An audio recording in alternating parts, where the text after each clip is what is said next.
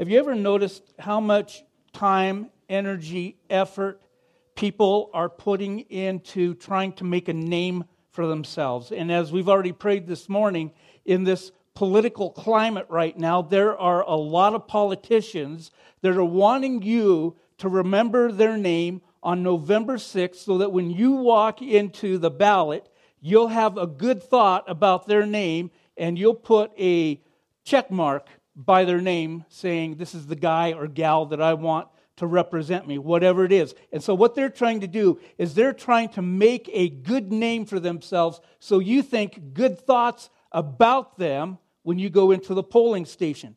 But politicians aren't the only ones trying to make a really good name for themselves.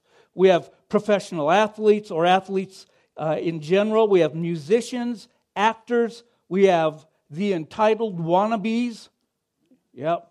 And pastors, by the way, all trying to make a really good name for themselves, jockeying into position so that they have a good name or making a name for themselves out there on stuff. They use Instagram, Twitter, Facebook, Snapchat.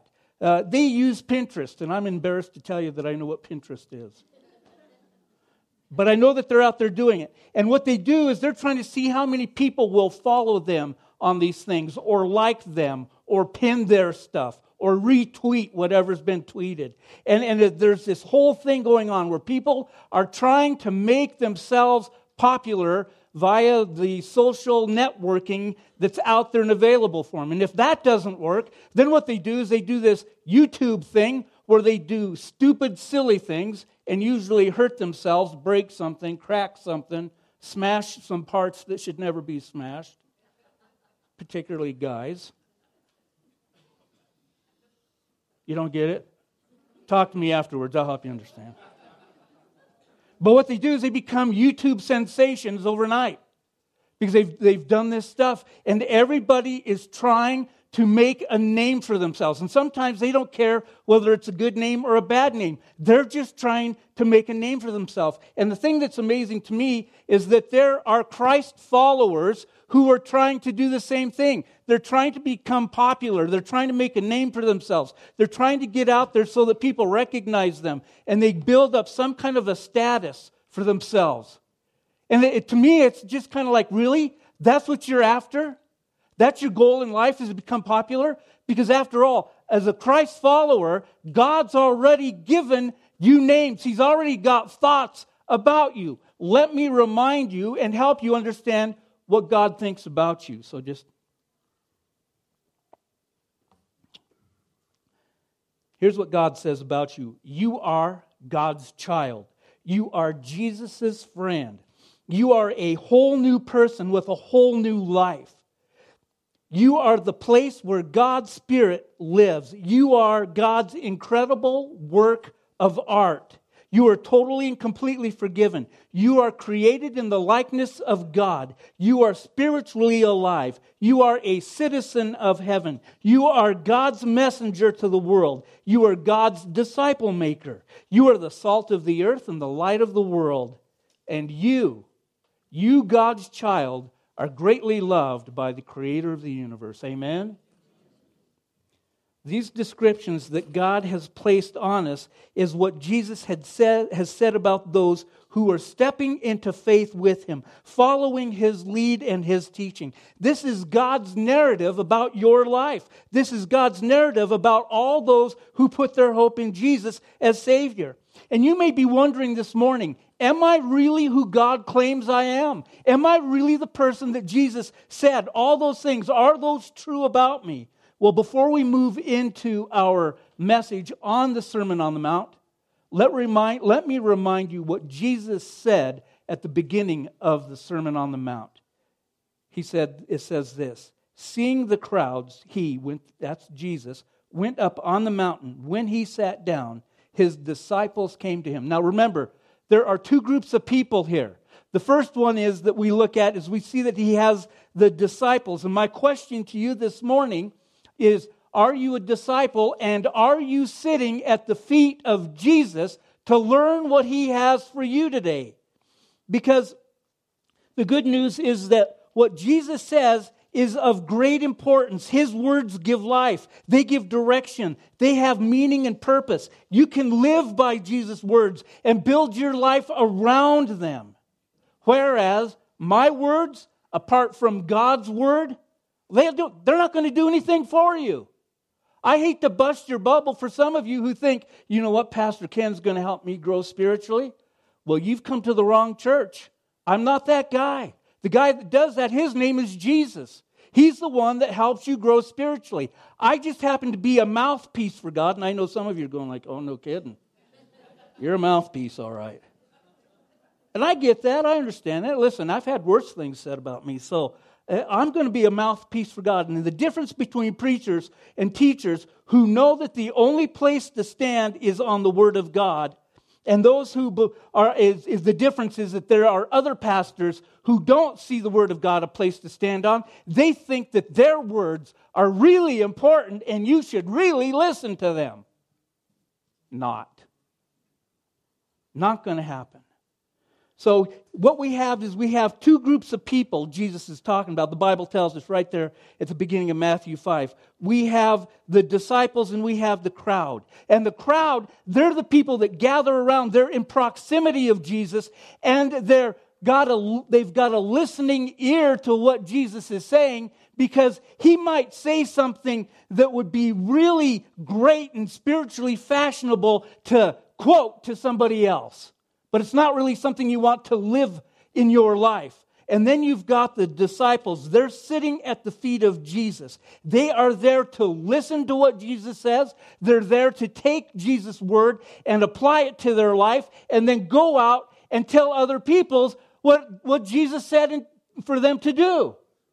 That's, that's what a disciple is. And they're sitting at Jesus' feet. Whereas the crowd, they're just nearby, in proximity, and just listening. So, who are you this morning? Are you the crowd or are you a disciple?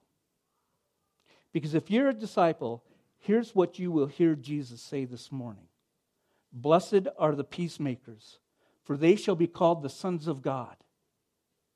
Blessed are the peacemakers, for they shall be called the sons of God. This is a divine pronouncement, and it's telling us that there are two sides to this coin of peacemaking one side of the coin, we walk and live as peacemakers as the Holy Spirit brings inner peace to our hearts.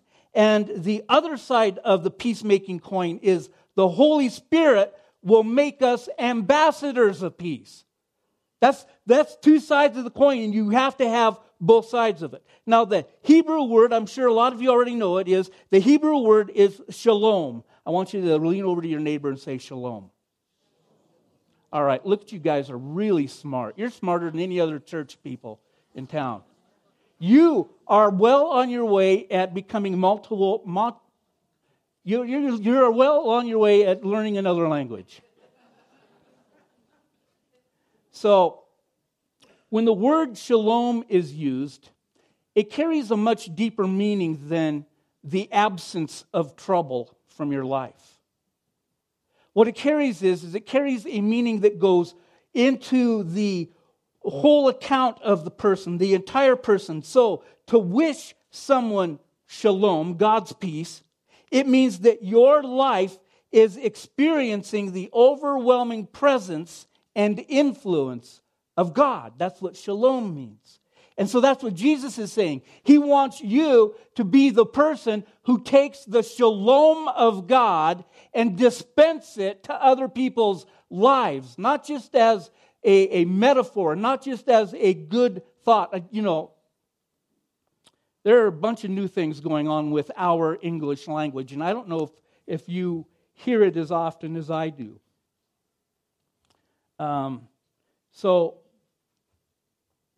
you know, instead of people saying, I'm praying for you because they don't want to come across, I, maybe they don't know, they're saying, I'm putting up good thoughts for you today. Whoop de doo, I don't even care. Because those good thoughts, they're not even going to get through the, the ceiling, they're going nowhere. It's only when you pray through the name of Jesus to our Father that the Holy Spirit gets involved and does something for us in our lives. That's where it should be, amen? So that's one thing. And um, the new phrase for saying you're welcome is, of course. I've noticed it. It's really kind of, I'm just taking a little rabbit trail. So, you know, um, people the age of my children, um, you'll say, Thank you very much for that. And they go, Oh, of course. They don't say you're welcome, they just go, Oh, of course. All right. That was for free. Test it out, see how it works for you. So, in this whole business of peacemaking, what Jesus is doing is now he takes the word shalom, God's peace, and he adds another word to it, maker, meaning that a person is God's instrument of peace. It's in the, in the um, Greek, it's a dynamic word bursting with energy. And peacemaker is the one who actively pursues peace in its fullness. He pursues more than the abundant or the absence of conflict, he pursues wholeness and well being. A peacemaker is not, um, as commonly supposed, a really kind person, someone who has a laissez um, faire kind of attitude. Neither is a peacemaker always tolerant, nor is a peacemaker an appeaser. The kind who wants peace at any price, we call those peace fakers. And, and those people are really the ones who step in and, and really don't promote the peace of God. A true, a true peacemaker, contrary to what most people think, is not afraid to make waves. They do it in a biblical, honest way. And so, what is a peacemaker like then? A peacemaker is characterized by three different things. And the first one is a peacemaker is characterized by honesty. If there's a problem, they admit it. There is not the message from um, very many of our national leaders that are saying we have a problem with peace in our country. They're, they're pointing fingers a lot, but they're not the ones who are stepping up and saying we need to act civility towards each other. We need to act with peace towards one another. We need to bring peace into these situations that are blowing up like crazy. I mean, it's absolutely unbelievable to me that there were pipe bombs sent to all those leaders from our nation this last week. That's frightening. We have people who have gone off the rail, and now what we are called to do, what Jesus is calling us to do, is to be peacemakers in a, in a time that is um, heightened with all kinds of frustration and anger. I think a lot of times what happens is, is that there's things going on around us, and our leaders are like the, the leaders of Israel back in the old, old days, back when Ezekiel was a prophet. Because here's what Ezekiel says Pre- precisely because they have misled my people, saying, Peace when there is no peace. And because when the people build a wall, these prophets smear it with whitewash. Say to those who smear it with whitewash that it shall fall. There will be a deluge of rain, and you, O great hailstones, will fall and a stormy wind will break out. Simply, what's going on here in Israel is that the leaders are coming along and they're saying, Look, there's not a problem. Everything's fine. There's peace everywhere. Don't worry about anything. Don't worry about those armies camped outside with spears and swords and shields. That's all peace. And, and so, what the picture is, is that Ezekiel is painting is that they're taking a wall that has been built and it has severe cracks in it. And all they're doing instead of repairing the wall and making it strong, they're, they're putting this little kind of like Pastor Paris in Paris in there, and they're whitewashing over it to make it look good. It looks good. But when the rains come, when the hailstorms come, when the wind blows in of, of the other nations coming or, or of discord, it will break down that wall and there won't be peace. And we've had our heads in the sand the whole time because we're listening to our leaders who are crying that there is peace when there is no peace. Jeremiah said the same thing. He said, They have healed the wounded of my people lightly, saying, Peace, peace, when there is no peace. That is not what a peacemaker does. A peacemaker has clarity and understanding. A peacemaker is painfully honest about the true status of relationships in the world and in society in which he moves and, and, and walks all the time. It's his own personal dealings. He's willing to admit failed relationships, his own first. That's what a peacemaker does. He admits that he's at odds with others if it's that way. He honestly acknowledges tension if others have something against him. He doesn't pretend. Remember, one of the things we've talked about as being a disciple of Jesus is that we put away all pretenses. We don't say everything's good when it's not.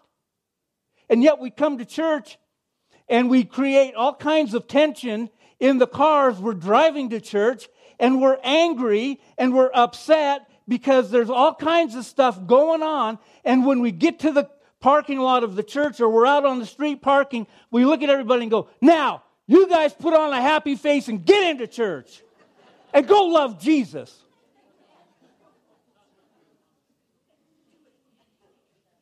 That's not what a peacemaker does. You know, one of the greatest peacemakers in our church is Jamie Simonson because there's so many times he gets up to welcome you and he goes something like this Oh, hum, everybody. Hope you had a good week. Mine sucked. He's so honest about his life. He tells you just the way it is. Like, hey, I'm glad you came today. I came because my life is a mess. Isn't your life a mess too? Aren't you glad you're here? You see, that's what a peacemaker does. He steps into the whole thing understanding that having pretenses and making everything look as though it is really good is not only wrong and detrimental, it is spiritually unhealthy. It's spiritually unhealthy. You will not grow in your faith in Jesus if you keep pretending that everything is just great. Until the time you come and go like, my life is horrible. My relationship with my wife is on the rocks. I want to beat my kids into next year. I'm sick of it.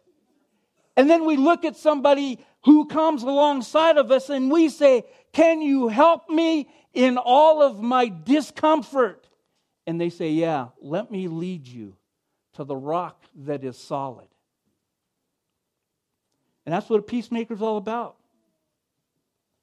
we only find spiritual health as we're willing to confront the conflict in our lives. And sometimes we're even called by Scripture to step in and, and help other people deal with their conflict. That is not an easy task. That is not an easy chore. Those are difficult things that we have to do because most people want to avoid conflict. Most people do. There's a few people out there you know what they say? I really like conflict, so I'm going to create it so I can step into it. And those aren't great people to hang around either.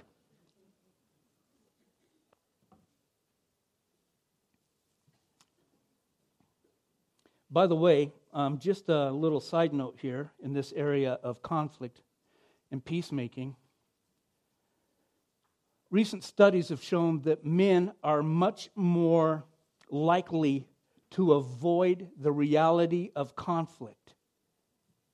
They're much more likely to tick, stick their head in the sand and go like, "Yeah, there ain't nothing wrong here. No, everything's good at my home. I don't know what's wrong with your home, but everything's good at my house." Our church, our church is perfect. You know why it's perfect? Because I go there. mm-hmm. That's what guys think. That's, I mean, that's their whole thing. They're going like, yeah, there's no conflict. It's not a big deal. And, and yet the women are going like, dude, you know what? Just last night you were hiding under the bed from me. So don't say there's no conflict. Get out from under the bed and let's deal with this thing. And so we don't want to pretend that there's nothing wrong. We don't want to bury the issue. we need to step in and be truthful about what is there before us. And that's why sometimes we're called to step into areas of conflict to help bring resolution and restoration to other people's lives. That's what it says in Galatians, the letter that Paul wrote to the, the Galatians church. It says, Brothers, if anyone is caught in any transgression, you who are spiritual should restore him in a spirit of gentleness. Keep watch over yourselves, lest you too be tempted. It's no fun to be called into helping people deal with their conflict. Because I will tell you this right now. As soon as you hear one person's side of the story, you go like, oh, wow, that's bad. That's really terrible. Yeah, that, that guy's horrible. I can't believe how bad that guy is. No wonder you don't want to talk to him. And then, for some reason, like the Holy Spirit nudges you to go over and talk to this person, and all of a sudden you get the full picture and you get all of the detail, and all of a sudden you're going like, all right, you've contributed to the conflict with this guy, and he's contributed to the conflict with you, and so we need to get together and bring peace to the situation because it's when we bring peace to this situation, the shalom of God, that God is honored and glorified. As long as you're in conflict, God is not glorified. That's why we're called to come and help out and be peacemakers to other people's lives, which leads into the second uh, characteristic of being a peacemaker. A, a peacemaker is willing to risk the pain of being misunderstood and misinterpreted. You know how many times you will say something and what you say will be misinterpreted or misunderstood.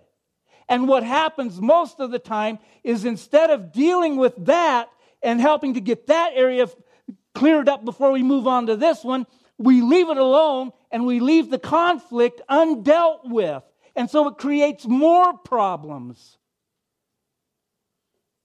When you're involved in a conflict with somebody and you have said something don't make the assumption, don't commit a suicide.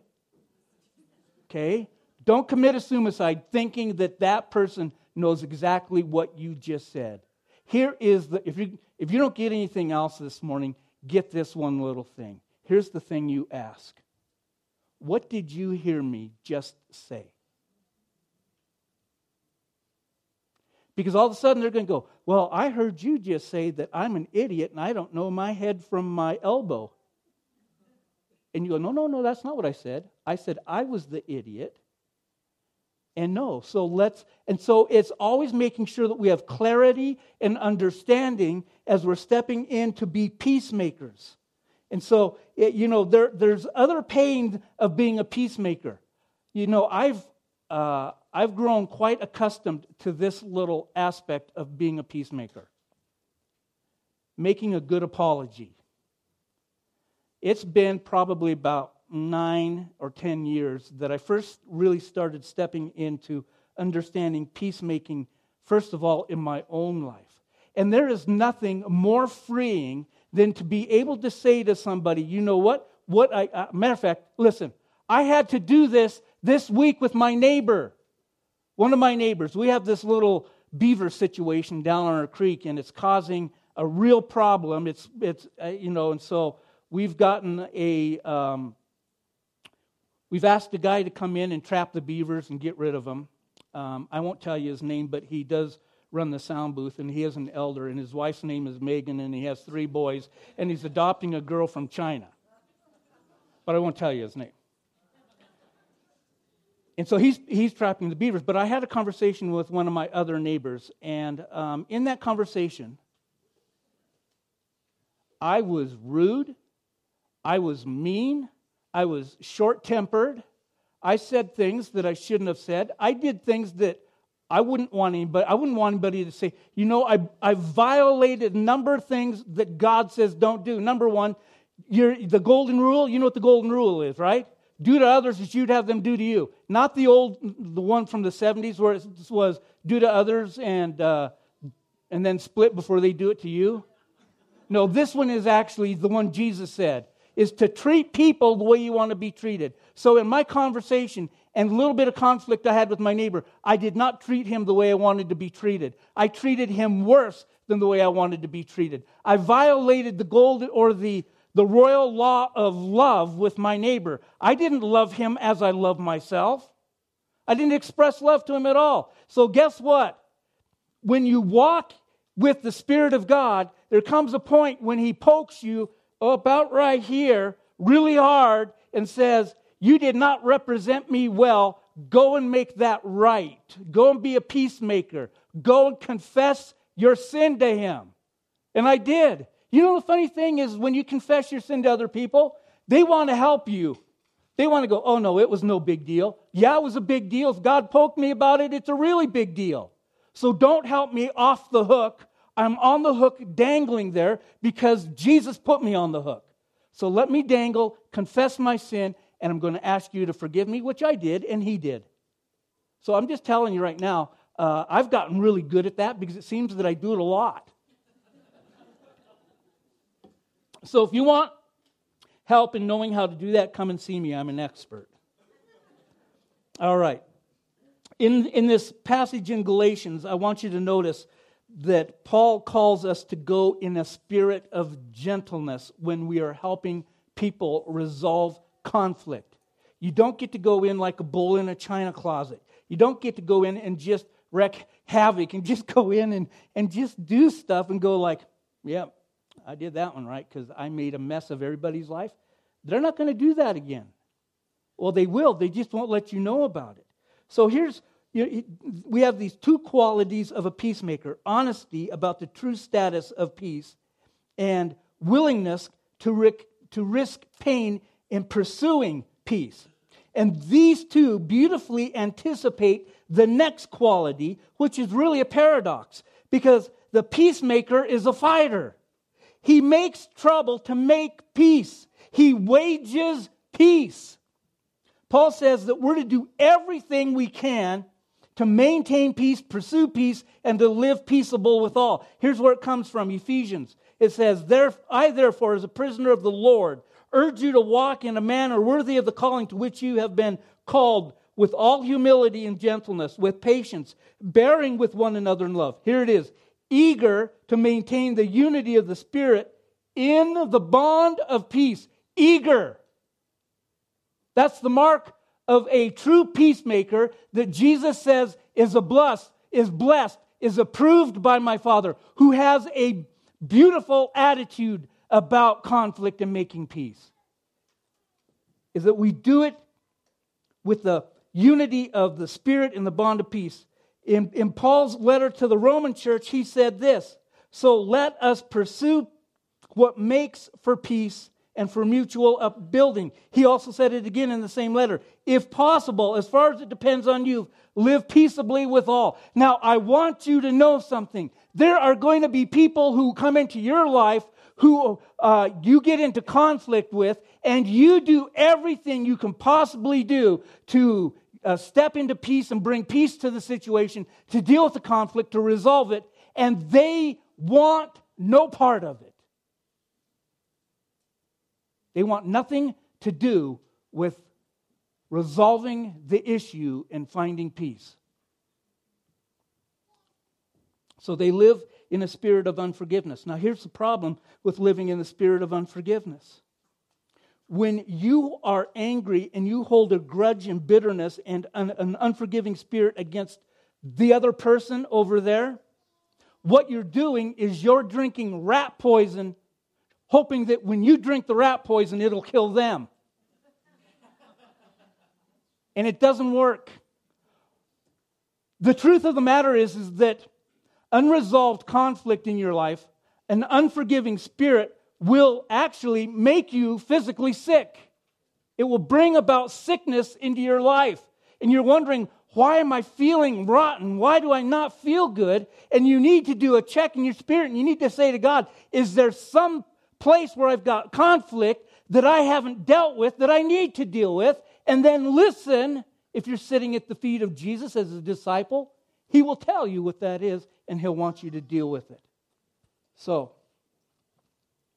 because a peacemaker is a fighter for peace, it in no way also justifies a verbal license to kill. You know, we live in a country, we live in a great country. And when you um, are a citizen of this country, there are rights that are given to you. Like we have the freedom of religion, which means that we can gather in this building together and we can worship and celebrate the goodness of God without the fear of reprieve from our government. We get to come here freely and do that. We also have what is known as the freedom of speech. And you have seen the ugly side of the freedom of speech over the last two years. It's absolutely horrible. But I am going to tell you this that when you are in God's kingdom, remember, our prayer is for God's kingdom up there to come down here. And if we really believe that up there comes down here, then we live in God's kingdom here and now. And in God's kingdom, there is no freedom of speech. You don't have a right to say whatever you want to about whoever you want to. God says every one of your words will be held against you. So be mindful of the words that you're using against other people because God's going to go like, "Listen, I gave you a chance to bring encouragement. I gave you a chance to come and speak peace into the situation. I gave you a chance to bring my gospel message to it and you spoke ill of that person. You slandered and you gossiped. And that's what God says don't do that because in my kingdom, that's not allowed. And so we need to go like, okay, I may be a citizen of the U.S., but my real kingdom is the kingdom of God. And so what we want to do is we want to stay away from those things that will drag us out of God's kingdom and place us squarely back into a kingdom of this world. And so I want you to listen to the words of James about what he says about a peacemaker. But the wisdom from above is first pure, then peaceable, gentle, open to reason, full of mercy and good fruits, impartial and sincere. And a harvest of righteousness is sown in peace by those who make peace. It, there is, there's this, this thing, you know, the, the, the truth about God's word is he says that whatever you sow is what you're going to reap in your life.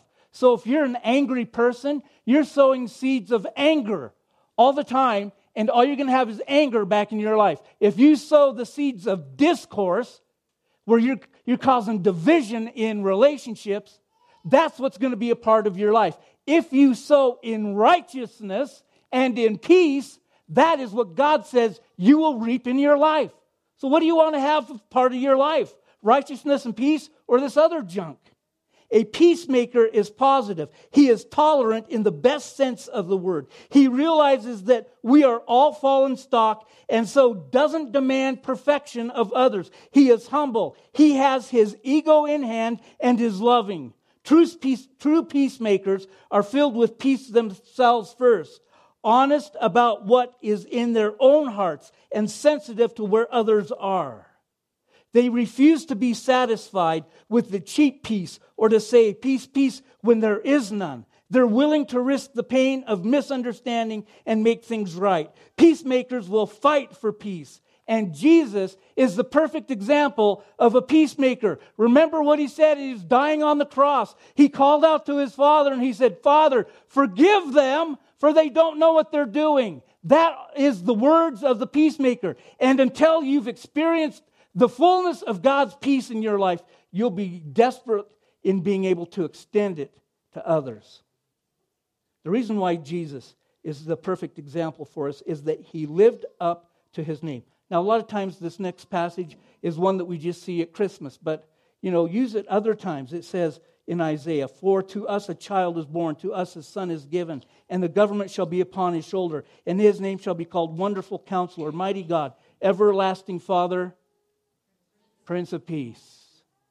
Jesus is the Prince of Peace. That's not just some kind of pie in the sky, kind of hoity toity thought, nice uh, thought that we have about Jesus. That's the reality of who he is. So, we need to also know that peace is expensive. If you want to be a dispenser of peace, if you want to be a real peacemaker in the kingdom of God, it will cost you something. After all, it cost the Prince of Peace something. He paid the ultimate price.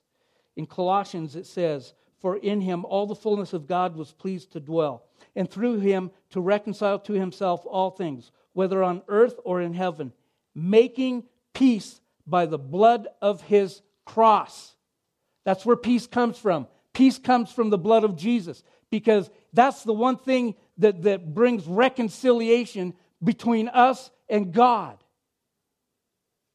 There's no forgiveness without the shedding of blood.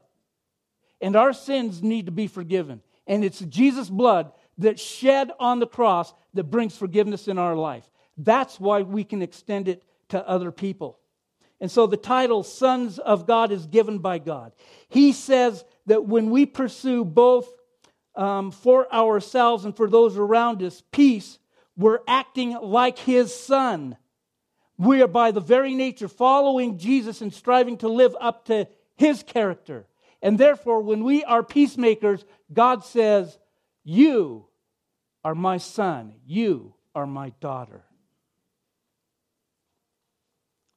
So, as Jesus said in Matthew 5, Blessed are the poor in spirit, for theirs is the kingdom of heaven. Blessed are those who mourn, for they shall be comforted. Blessed are the meek, for they shall inherit the earth. Blessed are those who hunger and thirst for righteousness, for they shall be satisfied. Blessed are the merciful, for they shall receive mercy. Blessed are the pure in heart, for they shall see God. Blessed are the peacemakers, for they shall be called sons of God. And now we come to the last beatitude or beautiful attitude. And it's a bit perplexing. When you read it, you might say something like this I'm not interested in that blessing. If that's a real blessing, then Jesus, you can just keep that blessing to yourself because I don't want it. And here's what it looks like Jesus said these words Blessed are those who are persecuted for righteousness' sake, for theirs is the kingdom of heaven. Blessed are you when others revile you and persecute you and utter all kinds of evil against you falsely on my account. Rejoice and be glad, for your reward is great in heaven. For so they persecuted the prophets who were before you. Now, um, I want you to notice Jesus repeats himself here. And I believe the reason that he repeats himself is because the disciples are sitting at his feet and he says, Blessed are the persecuted. And they're all going like, What? Uh, say that again. And then he says, Blessed are you when you are persecuted. You see what he does there?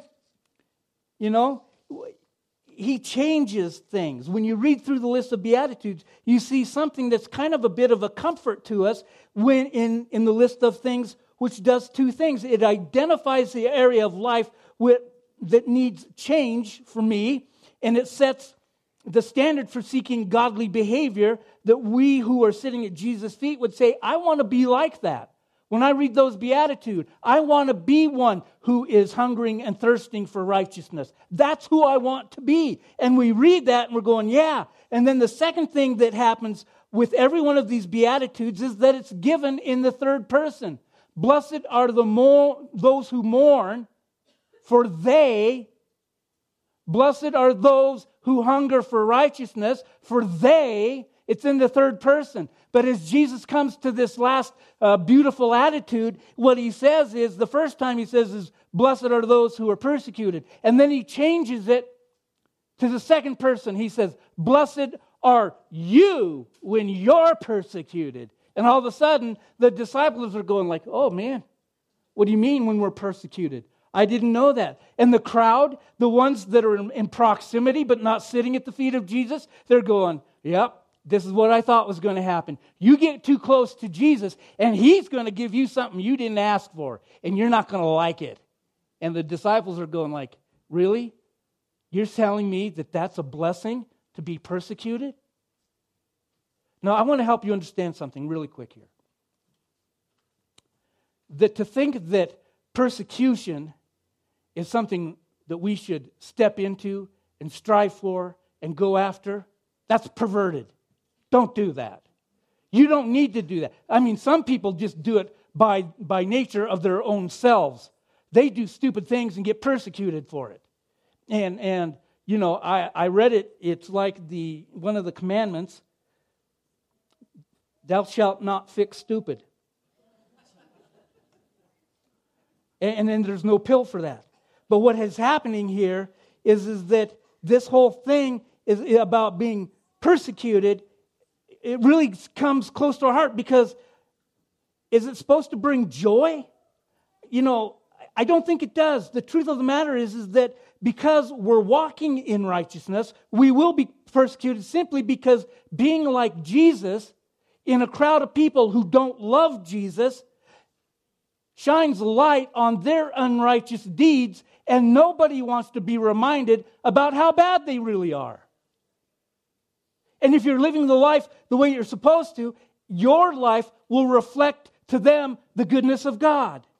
And in John, just John chapter 15, Understand, Jesus is just hours away from being crucified, and so he's giving his disciples the last instructions. And it says, he says this If the world hates you, know that it hated me before it hated you. If you were of the world, the world would love you as its own. But because you are not of the world, but I chose you out of the world, therefore the world hates you. Remember the word that I said to you A servant is not greater than his master. If they persecuted me, they will persecute you. If they kept my word, they will also keep keep yours. You see, Jesus is saying that as you follow me, as you live your life as one of my disciples, you reflect who I am through your life. People are going to persecute you because they persecuted me. And the ones that listen to you is because they listen to me. And so what we have is all this stuff going on, and we're thinking like to ourselves, do I really want to, to be persecuted? Jesus said that if you don't want to be persecuted, the reason you know you're not persecuted is that you are part of the world. If you're accepted by the world, you're walking in darkness with them. They like it when you walk in darkness. They like it when you sin like they sin. They love you because you're doing all the stuff that they're doing. But what Jesus says, the reason that you're under persecution is that you have moved from darkness to light and now you walk in the light of the Spirit. That in itself will bring persecution to you. In Romans chapter 5, Paul says this Therefore, since I have been justified by faith, we have peace with God through the, our Lord Jesus Christ. Through him, we have also ob- obtained access by faith into this grace in which we stand. And we rejoice in the hope of the glory of God. Not only that, but we rejoice in our suffering, knowing that suffering produces endurance, endurance produces character, and character produces hope. And hope does not put us to shame because God's love has been poured into our hearts through the Holy Spirit has been given to us. James says it this way Count it all joy, my brothers, when you meet trials of various kinds, for you know that the testing of your faith produces steadfastness. And let steadfastness have its full effect, that you may be perfect and complete, lacking nothing.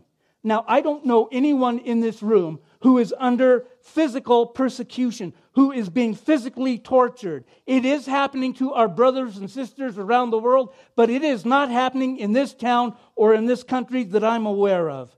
But that doesn't mean that we don't face the rejection of people in our community because of our faith. It doesn't mean that we we don't get left out of things because of our faith. It doesn't mean that we don't get invited to things because when the world looks at us and they see the righteousness of Christ, they think that we're holier than thou. And if we come to whatever event they're doing, we're going to be the Debbie Downers.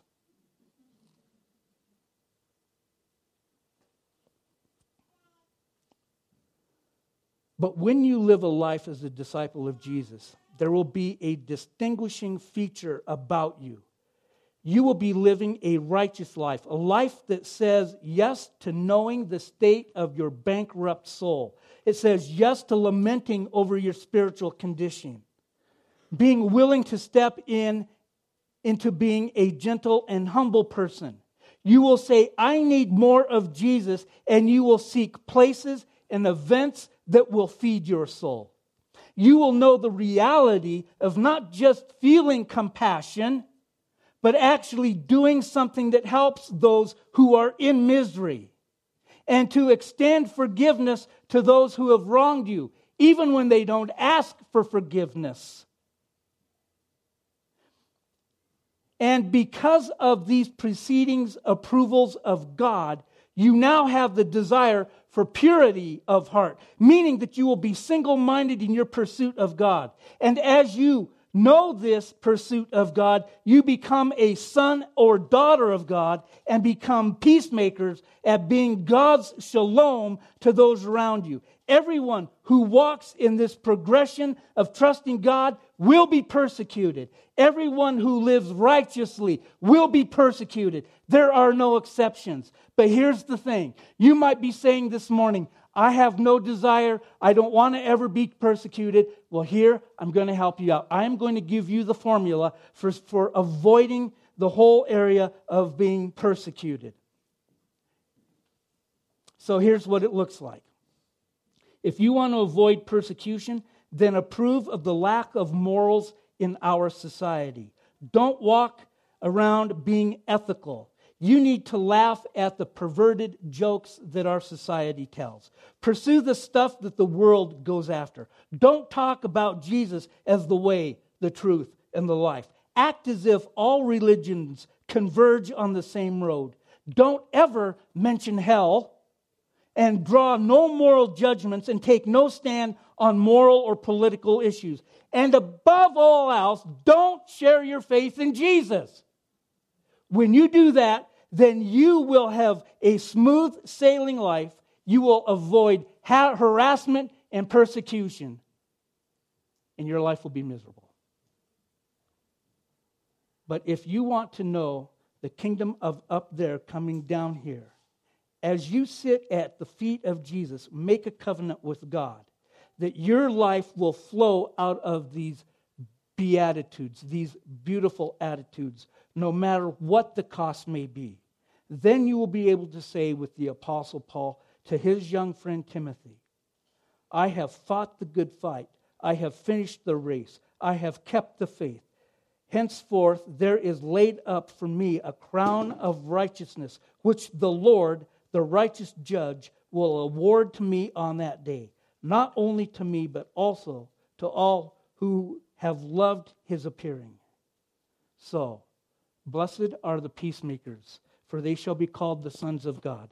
Blessed are those who are persecuted for righteousness' sake, for theirs is the kingdom of heaven. Amen.